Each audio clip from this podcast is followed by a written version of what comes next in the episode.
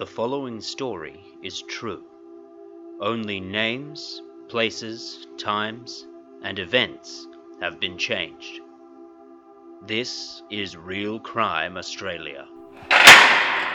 In our last episode, we joined the National Task Force as they discovered that the feces related incidents in Sydney and Melbourne may be connected to similar incidents across Australia.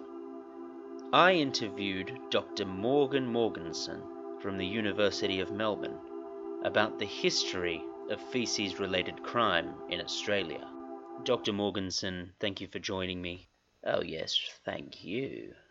So, in terms of the history of Australia, how prevalent and important has feces related crime been?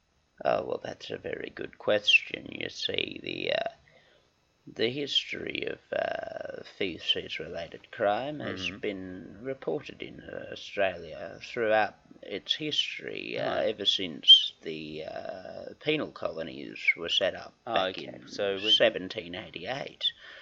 Uh, convicts and delinquents and troublemakers Mhm. have all been using feces to uh, express their displeasure Right. with the government or the penal system, oh, okay. and it's been uh, quite well recorded that uh, Governor uh, Arthur Phillip, of course, uh, Mm. that fateful day, uh, after imposing some uh, strict punishments on a uh, particularly rowdy group of Yeah. convicts, uh, opened his uh, front door to discover a, uh, a pile of uh, what can only be described as uh, turds. Uh, Okay, this, yeah. of course, uh, led to the uh, great flogging of uh, 1789, Mm, where uh, at least uh, 50 convicts were uh, beaten to death Oh. because of Um, their uh, insolence and uh, their uh, disobedience.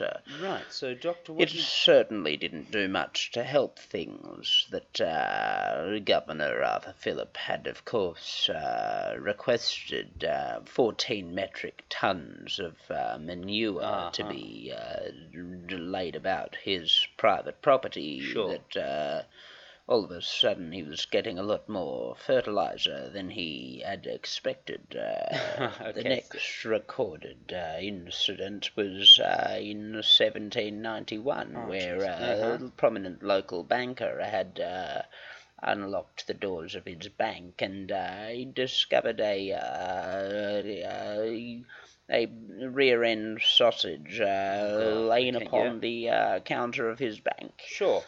And uh, of course, no one knew who did it, no one would confess. Uh-huh. So it was for a long time uh, regarded as the work of a particularly cunning member of the local fauna. Right. A Okay. uh, so- wallaby or uh, perhaps a bandicoot. Mm-hmm. Uh, it was not until uh, some murmurings of dissent were Yep. uh, heard among the uh, convicts Yeah, that uh, particular human source was uh, was uh, presumed and then discovered. Right. Thank you, Doctor. Our So, third historical and all right. Well, In our next episode, we rejoin the task force as they uncover some new and startling developments in the case. This is Real Crime Australia.